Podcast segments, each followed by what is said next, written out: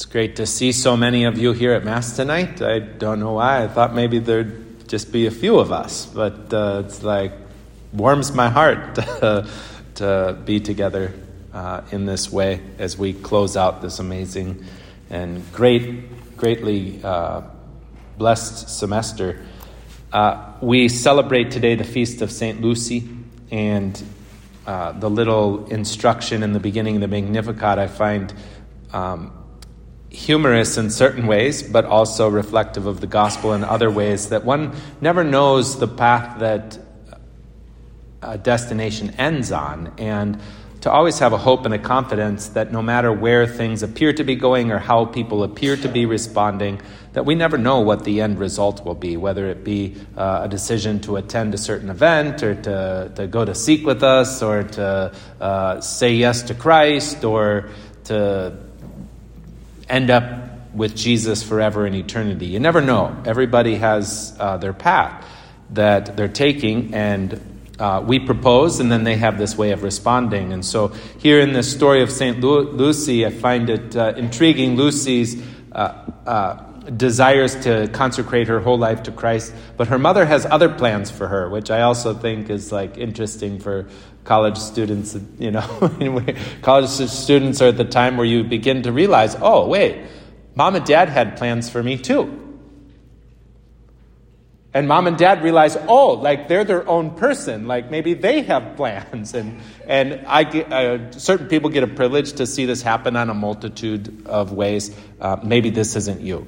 But, you know, sometimes parents already know what profession their students are going to be and where they're going to university and uh, how they're going to get holy and what they're going to do, right? And then others, um, most people, you, you struggle with letting go. And the student struggles, the young people, we struggle with uh, saying, but I am me, right? I am me. And in that journey, then this beautiful gift happens between fathers and mothers and children in which uh, they entrust themselves to the providence of God. So here's Lucy's mom, and Lucy's mom is pretty, pretty sure that Lucy's supposed to get married. And uh, so she's got this all taken care of, and uh, Lucy has this arrangement. But Lucy believes in her experience that there has been a consecration. She has given her life to Christ. Her mother is not very pleased about this, but her mother has a problem. Right? And what's her mother's problem? Her mother suffers from a hemorrhage.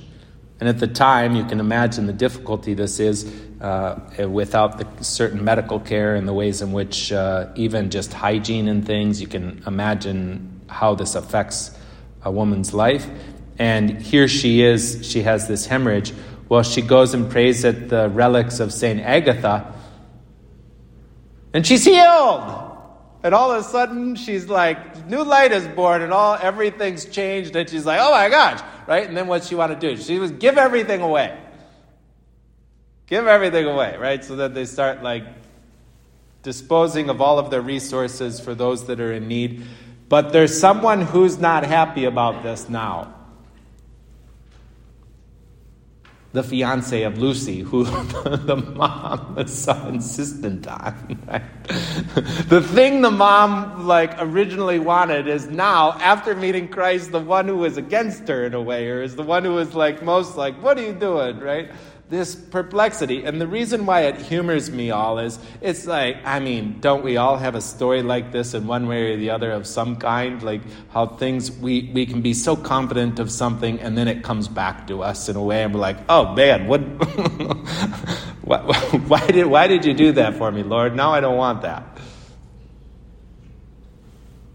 Our gospel reminds us that sometimes when things don't happen for others the way that we want, hey, he still has something he is about.